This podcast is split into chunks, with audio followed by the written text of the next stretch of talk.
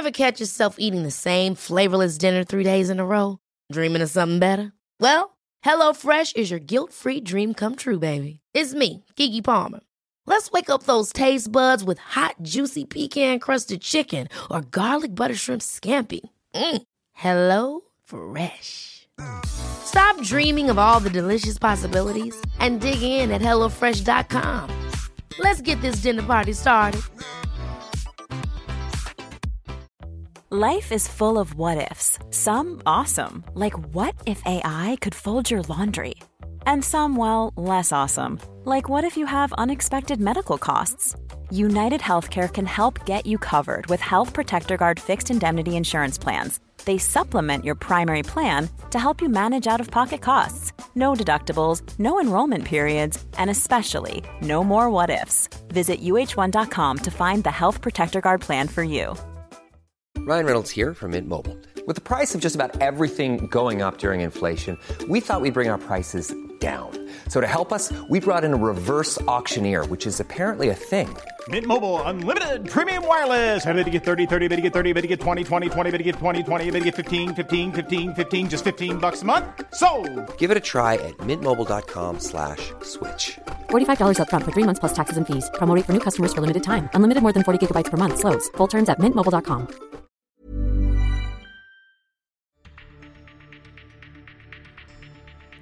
Hello, and welcome to this edition of Joint Action.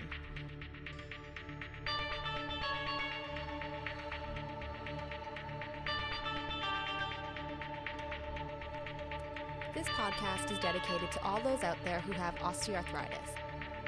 On the show, we unpack the truths and demystify the myths about the disease and its management. If you have joint pain and want to know more about how to manage it from the world's best experts, you've come to the right place.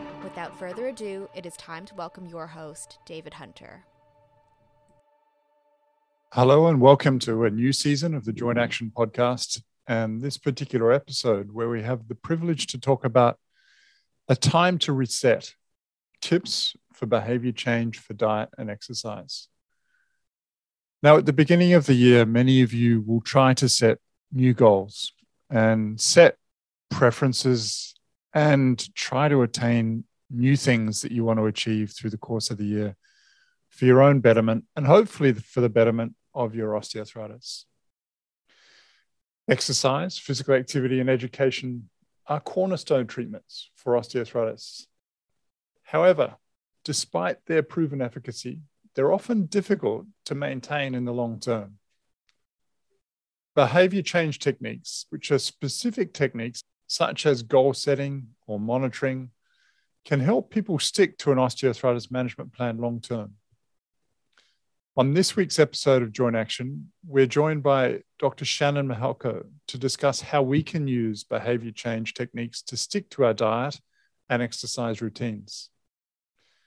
Dr. Shannon Mihalko is a behavioral scientist whose research focuses on adherence and quality of life in adults with chronic disease, with a special interest in knee osteoarthritis and cancer populations. Specifically, her work examines determinants and consequences of behavior change and adherence with a specific focus on building self efficacy in older adults to engage in physical activity and healthy nutritional practices on their road to independence. Shannon works at the Wake Forest University, and I've had the privilege to work with her on a number of different studies. Hello, Shannon. Welcome to the show. Hello, thank you for having me. Oh, no, it's absolutely my pleasure and really appreciate you taking the time out to chat.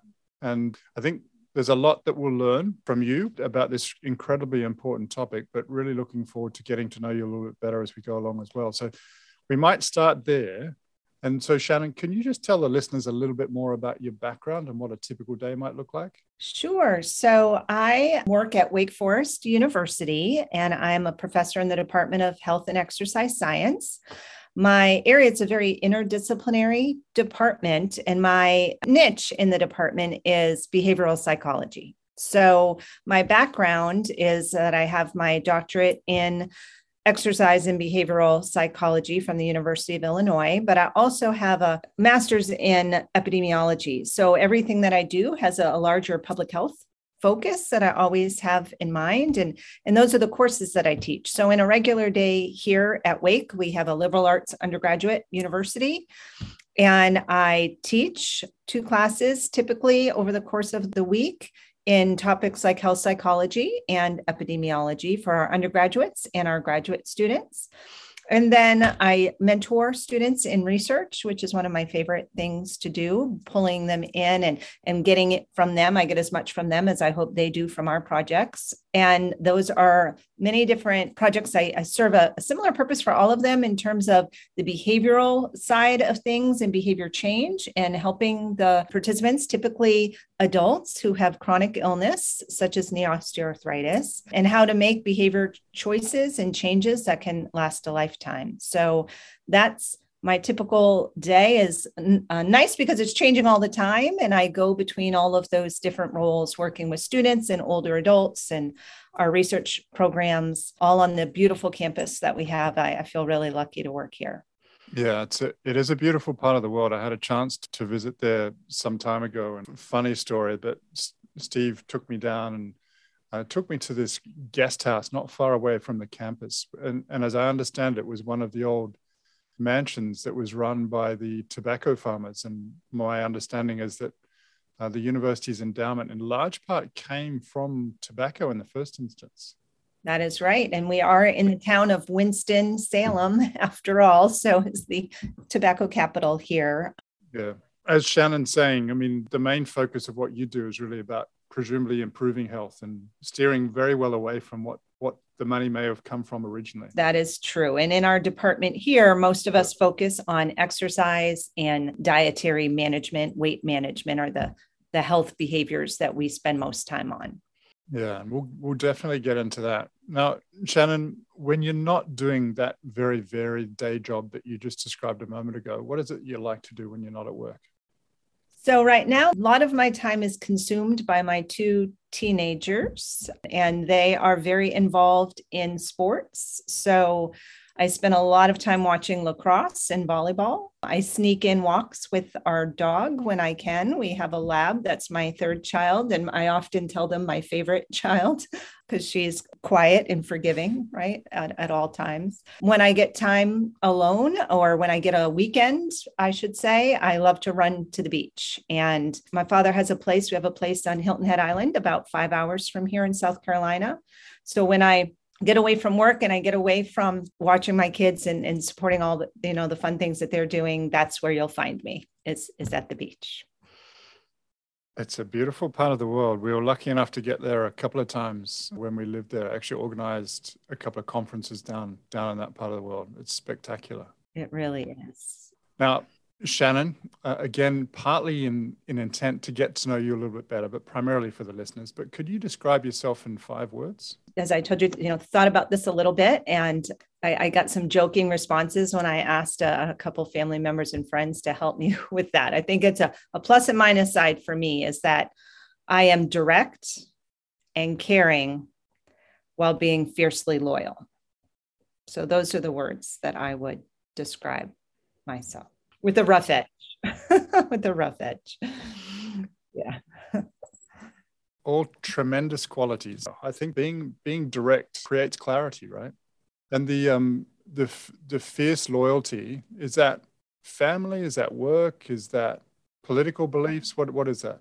I think it's relationships mostly. And that can be family, friends, my work relationships, I'm sometimes described, you know, as the glue around here, even at work, or try to, you know, pull pe- people together in relationship building is really important to me. Oh, that's a wonderful skill to have. And it's such a vital role, whether that be family, work, whatever it is. Now, Shannon, we've had the privilege to work together on a few different areas of osteoarthritis research. And we're going to, I guess, try and translate some of that into tips and tricks that might be helpful for people out there who have osteoarthritis. Now, given the integral and really vital role that both exercise, uh, weight management, uh, knowledge about the disease has for osteoarthritis, can you just give us some idea of what the key elements of an osteoarthritis management plan might be uh, for a person who wants to try to set something up either for themselves or with the healthcare professional? Yes, I, I think um, ideally talking with the healthcare professional would be the, the best way to start in thinking about what I often refer to as a comprehensive plan. Because as, as you know, we talk so much in our research teams about how complex osteoarthritis is and the demands that it places on the person um, living with that condition to, to manage it. And so physical activity is a really important part of that, yet we're always up against the wall in terms of helping people understand because there's a real fear that physical activity will exacerbate the pain that people are experiencing and that's their their number one symptom why they might come out to a program like ours or go and meet with their healthcare provider is about their pain and their function and helping negotiate and come to a realistic understanding of the role that weight, weight management, and physical activities all play in that, I think is really important. And to, that's my area of study. And I, I know you could add more to that in terms of as we advance with osteoarthritis and the other treatments that might be out there, whether that might be pharmaceutical treatments or surgical treatments. But you know all of which are, are behaviors that people engage in um, that take commitment and understanding for the person but not in what we we tell them. I, I work really hard with all of our our staff and interventionists that we never when talking about a program with one of our patients never tell anybody what to do. That'll backfire in a second. If everybody just go try doing that with someone you love and get them to well we were just talking about smoking have you ever told somebody to stop smoking? It's a surefire way to get them not to stop smoking. So to, you know, work more with people, what I often refer to from the inside out in understanding what role they can play in their comprehensive plan that should include the physical piece. But to me, equally as important is that psychosocial part of the plan. Yeah. So obviously the, the key elements there, as you said, really relate to the physical activity, the exercise, the weight management. But when when you're having that conversation that you just referred to about diving into their innermost person and identifying what I guess challenges that they they might be facing, what barriers there are, why is it so difficult for people to stick to a management plan that might be given to them? And and as you said a moment ago, you know, the health professional might be very clear in stipulating, you know, we want you to be doing Tai Chi twice a week. We want you to be doing strength training three days a week. We want you to reduce your caloric intake by a thousand calories a week. It's clear, it's black and white, but why is it difficult for people to stick to what might sound like a very simple recipe? Well, because I don't think it's simple to them. And if they don't have any role in forming that plan and making the decisions on what should be a part of that plan, then they don't have the buy-in. So I think if given a, you know, go do yoga, chai, tai chi, this many calories, that's three steps down the road. And you haven't made sure that the person is along for the ride yet. And so that very initial conversation has to be, in my view, about what do you want? You know what's important to you? I say this in, in our clinical trials too you know it might be important to us that the outcome is 10% weight loss but that's not most likely is not why our participant joined the program. They came for their own reasons which might be i'm not able to play with my grandchildren the way i used to be able to or you know a hobby that they might enjoy or simply the the pain is impacting their daily function. What matters to them will then lead to and what are their preferences tied in with that. So this thing Tai Chi that you say, you know, I got, I don't know, you know, people don't know what that might is. And if they don't, you know, it's going to be enjoyable and something that they value that they thought they came up with. So a nice guiding hand from the practitioner or the interventionist that helps set realistic goals. We don't, you know, want people to come in and just, you know, throw out whatever that they might believe, which might be very faulty from information that they've seen in various places. We want to help them set realistic goals and understand that setbacks happen and that we're all human and i think that's the best place to start is what what matter and we always come back to that even as our participant might have been in our program for six months if they're having problems and they're you know the staff might say they're not doing what we tell them to do. And i say oh that's not you know good. They're, they're, of course they're not. No they don't people don't do what you tell them to do. Let's bring it back to why did you come out for this program in the first place? Or why did you come in for this this visit with me as a as a healthcare practitioner? What matters to you? What do you value? And when i understand everybody values different things. Um, a lot of people value control for example and control that sense of control. If we can play into that and help people understand for example how physical activity can ultimately help them control their pain then maybe you've got the buy-in that you need to make it simple. Yeah. So, you know, obviously the the medical model very much jumps straight to the intervention, but probably misses that important prelude that you're talking about in terms of identifying what's important to them. From the perspective of once you've worked out what is important to them and you've had that discussion around preferences, and by preferences, presumably you're meaning, you know, if you find a person doesn't like getting in the water, you're not going to recommend hydrotherapy. Uh, they might not necessarily like doing Tai Chi or yoga or going for a walk. And so you've got to identify alternate preferences. But is it then that you'd identify what goals might be important to them once you've gone through that conversation what's the sequence yes i think that preferences would include type of activity like you mentioned but it would also include like when would you want to do this where where might you want to do it and let's back up uh, even one more step you know what how do you think thinking about outcome expectations if you were to regularly engage in a physical activity program what outcomes do you think you would get from that? That are then important to you.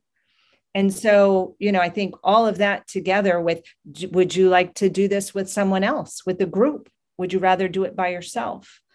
All of those pieces that the plan kind of then builds itself together as you determine all of these pieces of it. What kind of foods do you enjoy eating? In our programs, it's never that any food is taboo because then people get their thoughts really focused on chocolate chocolate chocolate if we say you can't have chocolate so we we don't do that we don't clog up people's thought bubbles really with things like that and give people choices that then they feel the control to make the choices together with the provider or the interventionist to then sit down and make realistic goals again that the person's in charge of with the guiding hand of the expert who knows what a realistic expectation might be and can help people frame those in a way that actually are attainable goals. Yeah. And so that conversation, how much of that is that sort of interviewing piece and conversational piece, and how much of it's providing education in parallel to that about the relevance of those goals and preferences to the outcomes that they may want to see and ultimately what matters to them? I wish there was an easy answer to that because I think it is very person specific. So it has to be tailored to the person. And so some people might come in having that knowledge, but education alone is not enough to elicit long term behavior change, right? Everyone knows they should be moving more.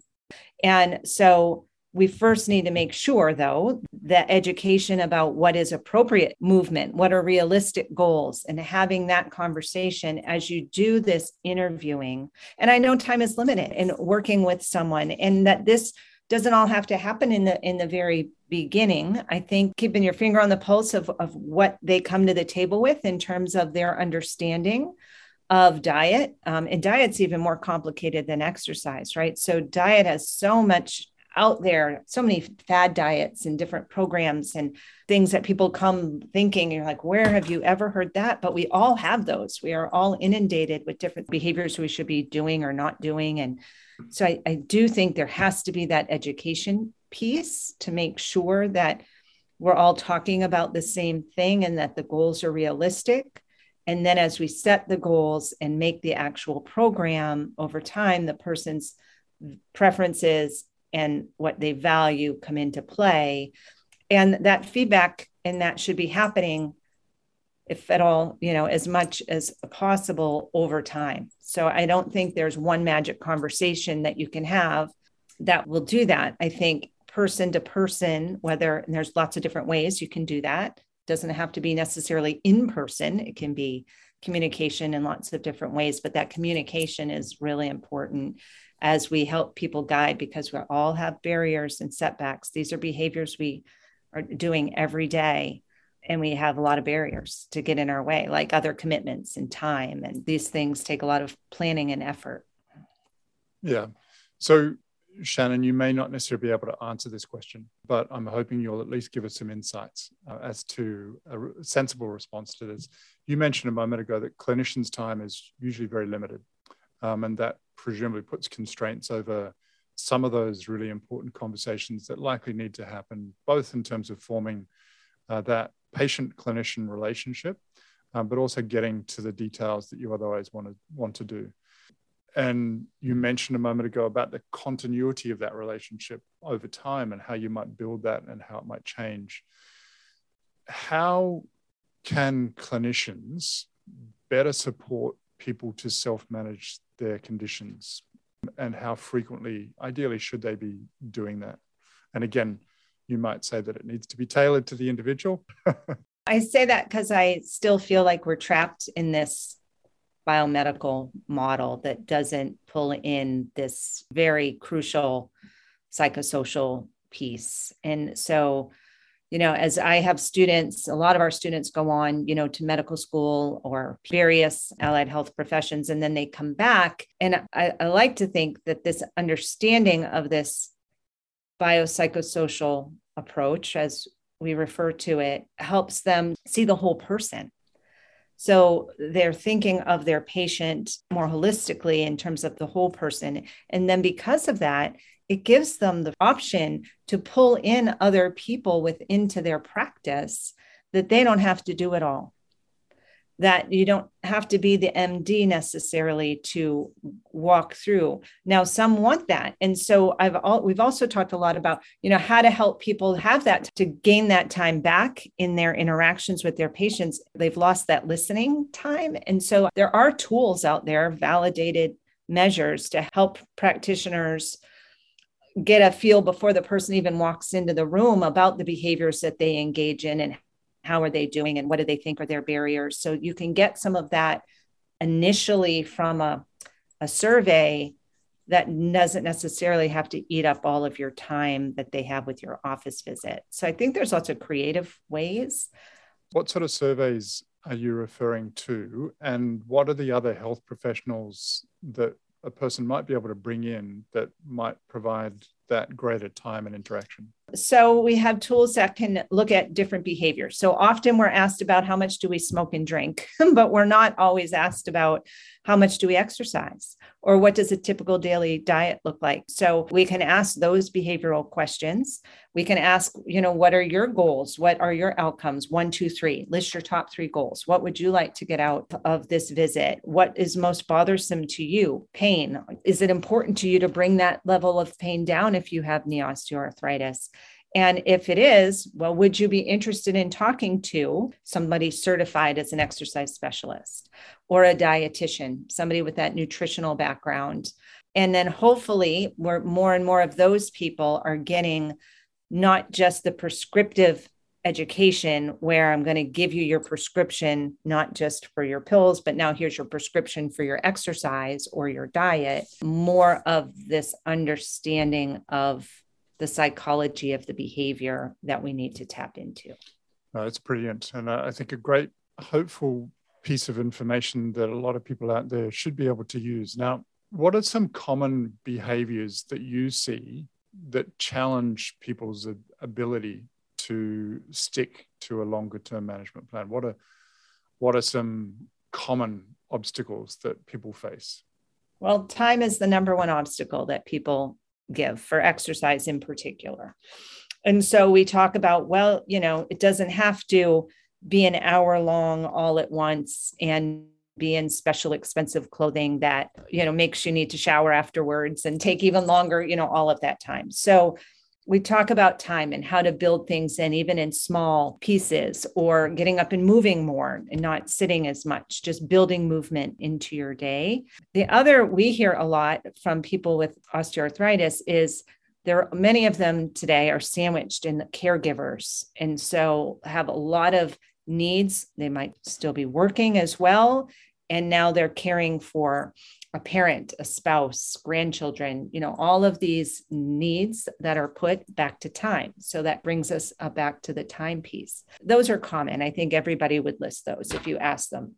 The one that I think is the biggest culprit, though, that isn't talked about as much, and that is perceived stress.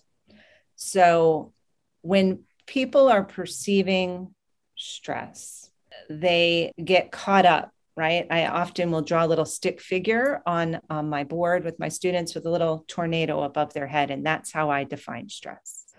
So when we have that whirlwind of thought just building and circling, it makes it really difficult to make good choices. And we are in a society, I think, that promotes, thinks we need stress. And I and that the leading charge on the other end of stress is poison. and there is no good stress. It just doesn't even exist. If you want to talk about good stress, let's talk about challenge. That's not the same thing as perceived stress, which, if it's defined this way, and our participants will talk about that, like they get caught up in their thought and they doubt themselves and they had a slip up or a setback or i you know i ate for a whole week and i was on vacation. All the things i, I know i shouldn't eat and i didn't exercise and the whirlwind just starts. And that then starts this downward snowball effect that they get caught up in their own thoughts. And I, I challenge everybody when you're frenetic when you're really in that frenzied state anxious and stressed you're you're you're in the basement of your mind and you can't see very clearly down in the basement. And the understanding that a calm just taking a breath we all get i get caught up in stress. I, I of course i do. And when i catch it almost laugh at it instantly you kind of clear those thoughts and clear the pipe of thought and that calmness.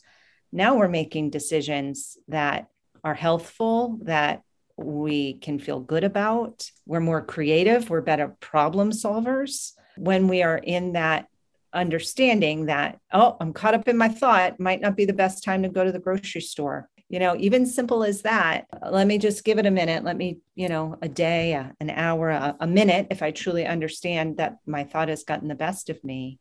And then when I'm in that place where I can be calm, I can also be forgiving and say, hey, I had a day. I had twice the calories I was supposed to have that day, but that's okay. And I'm, you know, I'm in a better place right now and and I'll, I'll move forward. So that's a long-winded answer because I think it's so important that the number one to me thing I hear from our patients is they get caught up in their own whirlwind of thought, stress, if you will, and they don't know how to get out of it.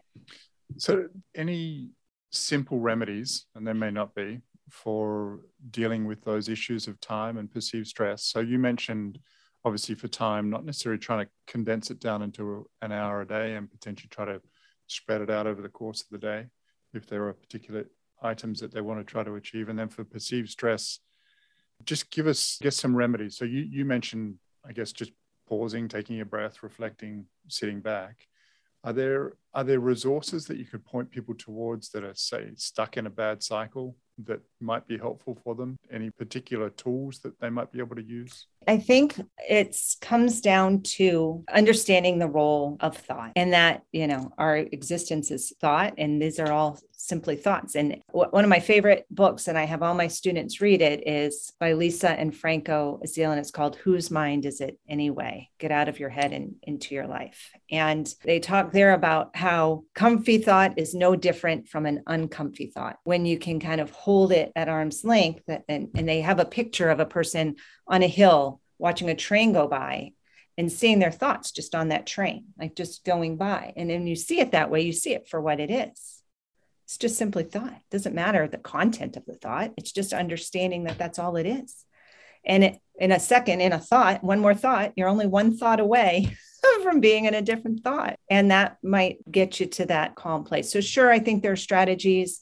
People talk about meditation, talk about taking a breath. We all think we have to go sit on the, the beach and look at the ocean and you know to, to be there but you can do it and you know when you understand when you really understand that when you see it when you know it that's powerful but it comes with accountability because you can't blame anybody else for your choices so i think that those are, are some strategies but i think you can also build in concrete things into your day that help you budget your time plan these incremental periods but also know what works for you. So if you like to be with other people, pull in that social support that you need. Ask the people around you. Talk to your family about the meals that you're making, or talk to people about going for a walk together to build that encouragement that so many of us need.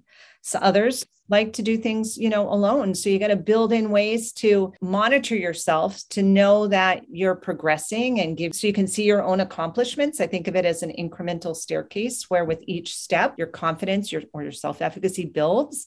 And the more you have confidence that, you know, I got through this barrier last time pretty well, or my friend Sandy was able to do it. I saw her do it. She's a lot like me. And so if she can do it, I think I can do it too. Those are things that we can build in, or as interventionists and practitioners, we can help people see the importance of building in those mastery experiences and that social support while we're also figuring out interpreting our symptoms. Pain is different for everybody, it's physical, but it's also mental.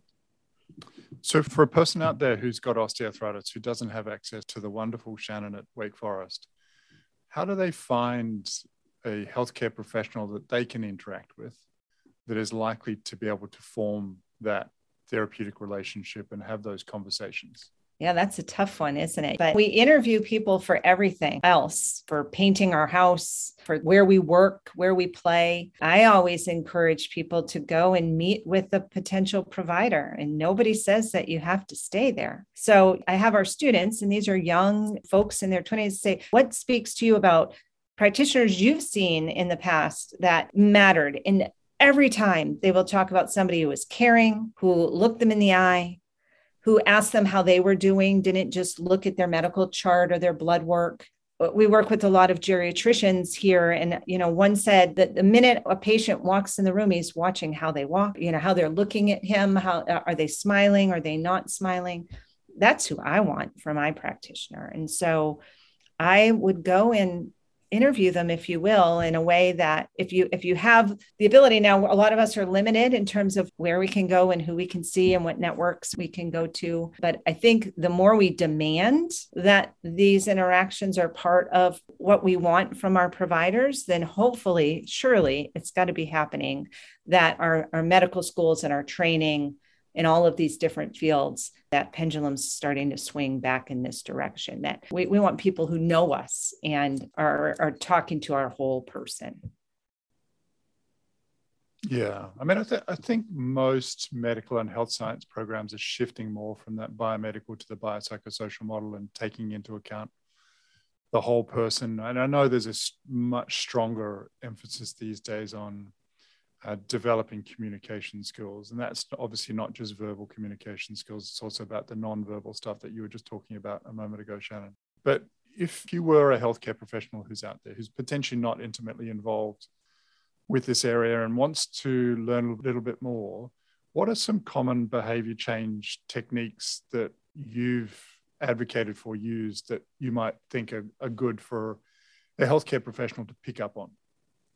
I think that understanding where somebody is on the trajectory of behavior change when they you're talking to them is a, a very important tool. So some people refer to it as readiness for change. So this is the above and below the line, the pre-contemplative and contemplative stuff, yeah.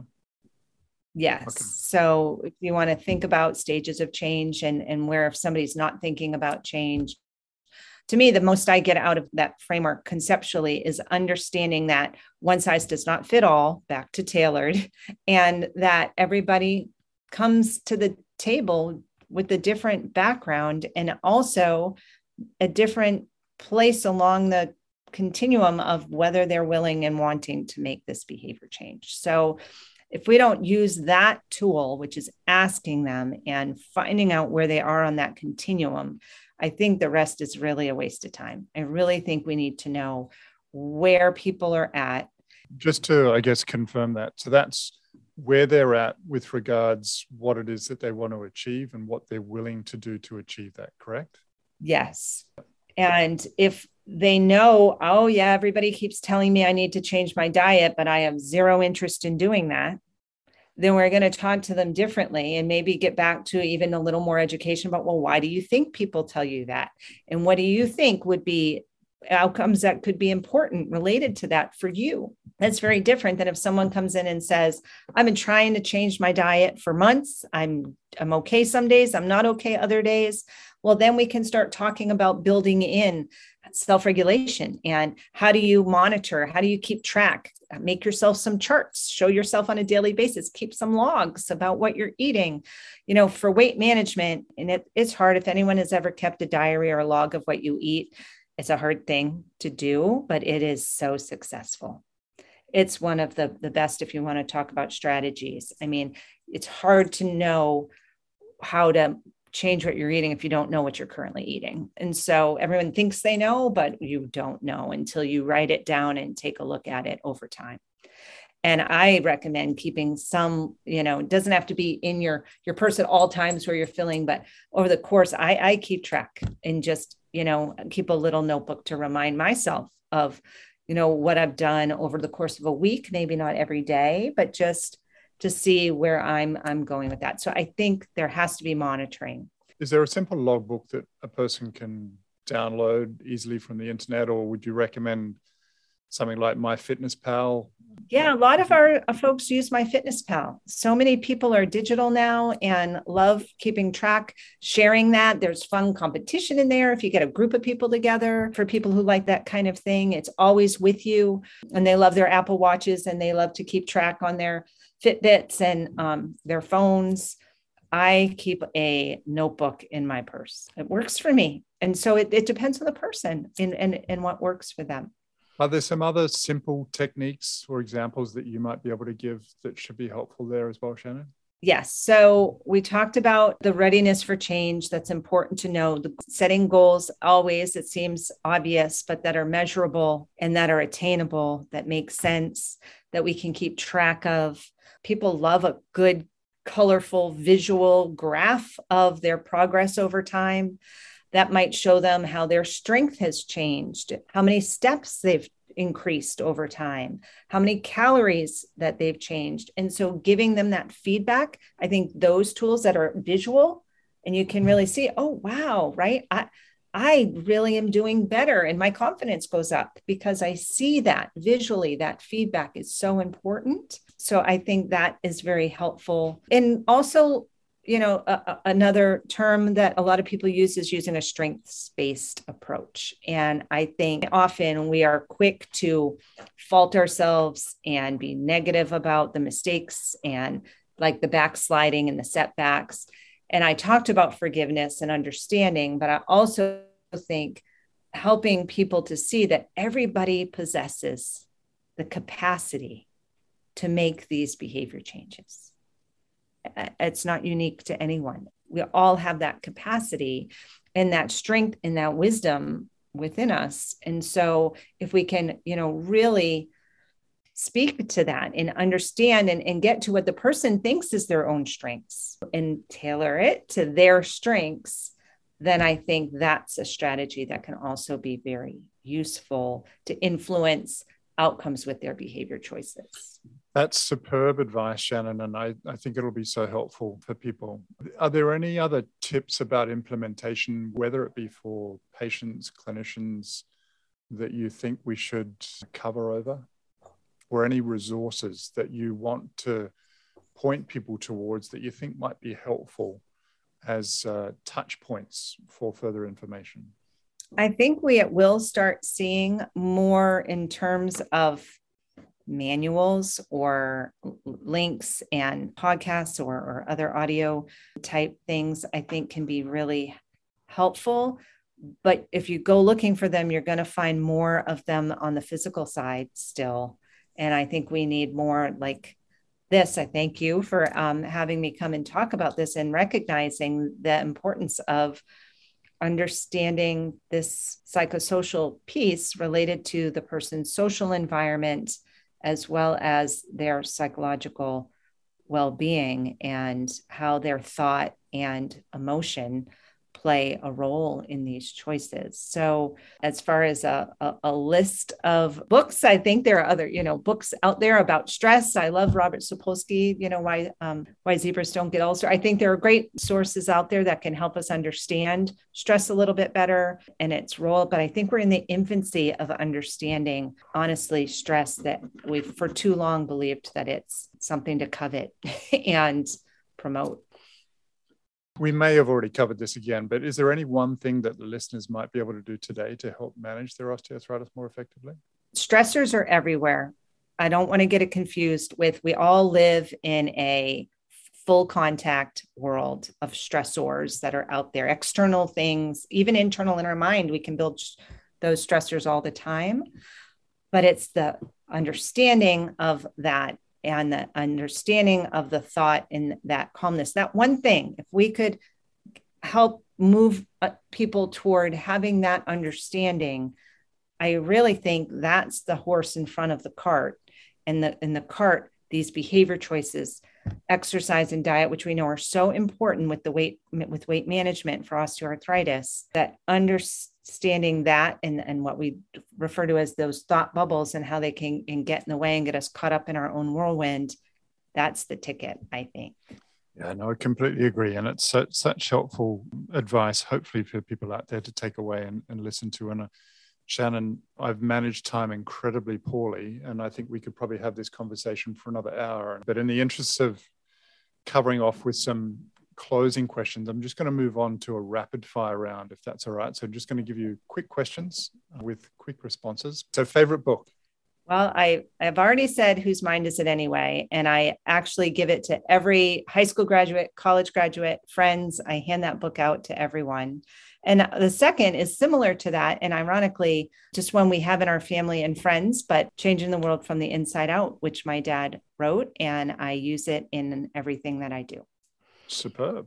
That's a that's a great tome. I'll have to look that one up. Is it on Audible? The first one is. The second one is we just share it amongst friends and family. So I'll email you a copy. oh, very kind, Shannon. Favorite movie? Hello Dolly is my favorite musical. I love musicals. Yes. Dog or a cat person? Dog. Mm, right there with you. Favorite quote? The best exercise for the heart is reaching down and helping others up. Sagely and thoughtful advice. What's your favorite food? Pasta, all kinds, any kind of pasta. Do you have a bad habit? I, I do. Um, all of those things that we talk about control and a sense of control. I like to control most things. So my kids would say my bad habit is I interrogate them a lot because I want to know everything that's going on. Where would you like to go on holiday? The beach any any beach but if i could pick other than hilton head martha's vineyard. I'm from new england and that's where my, my heart is up there in the northeast. Whereabouts in new england? From new hampshire is where i grew up. We spent a lot of time in watertown when we lived in boston for a while. Now if you could have a superpower what would it be? It would be to swim underwater. So back to the beach and the ocean i sit there and i just think what's going on under there I would love to go down there and find out. Why do you do what you do? What motivates you? People, relationships, helping people to connect the dots and figure out for themselves what makes their lives happy and what brings quality to their life. So I love working with people. And is there any one piece of advice, knowledge, or wisdom that you'd like to give for people out there who have osteoarthritis? I would say just try to clear that thought train, if you will, and let your inner wisdom guide you to make the choices that will help you. There are so many wonderful strategies and behaviors from exercise to diet management to being around others and enjoyable activities that can help with um, your pain and function. And the, the sooner you start, the better. It's a great way to close. Now, Shannon, thank you so much. It's been an absolute privilege having a chance to chat to you. And it's, I think, a tome of information that you've provided today with lots of wonderful insights, examples, and hopeful tips that people will walk away with and use. So, again, thank you. Again, it's a real privilege. Well, David, it's always fun to talk, and I've really enjoyed having this time together. Thank you so much. Thank you so much, everybody, to listening to today's topic. And I hope you found that as stimulating and thoughtful as I did, particularly as you set out on a new year. And not necessarily that you have to do this at the start of the year, but when you reflect upon challenges that you had in the previous year, things that you did well, things that you may have done poorly, I think it's always helpful to set new goals and targets for the start of an oncoming year.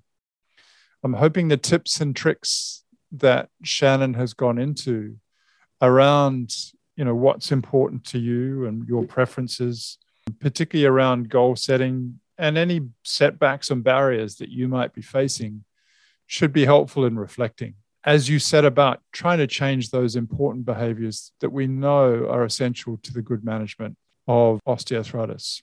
Thank you so much for listening, and I look forward to talking to you again soon. And in the intervening period, please do take care.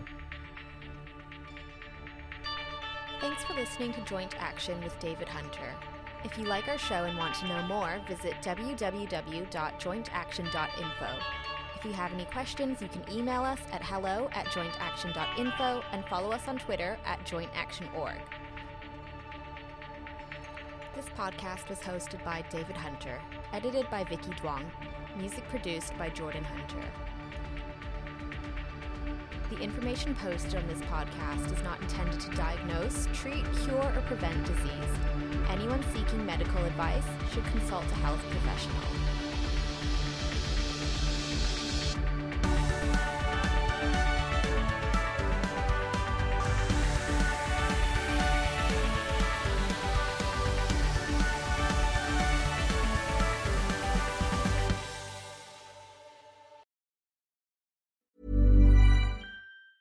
Even on a budget, quality is non-negotiable. That's why Quince is the place to score high-end essentials at 50 to 80% less than similar brands. Get your hands on buttery soft cashmere sweaters from just 60 bucks, Italian leather jackets, and so much more. And the best part about Quince, they exclusively partner with factories committed to safe, ethical, and responsible manufacturing. Elevate your style without the elevated price tag with Quince. Go to quince.com slash upgrade for free shipping and 365-day returns. Ever catch yourself eating the same flavorless dinner three days in a row? Dreaming of something better? Well, HelloFresh is your guilt-free dream come true, baby. It's me, Keke Palmer. Let's wake up those taste buds with hot, juicy pecan-crusted chicken or garlic butter shrimp scampi. Mm. Hello Fresh. Stop dreaming of all the delicious possibilities and dig in at HelloFresh.com. Let's get this dinner party started. Planning for your next trip? Elevate your travel style with Quince. Quince has all the jet setting essentials you'll want for your next getaway, like European linen, premium luggage options, buttery soft Italian leather bags, and so much more. And is all priced at 50 to 80% less than similar brands. Plus, Quince only works with factories that use safe and ethical manufacturing practices. Pack your bags with high-quality essentials you'll be wearing for vacations to come with Quince. Go to quince.com/pack for free shipping and 365-day returns.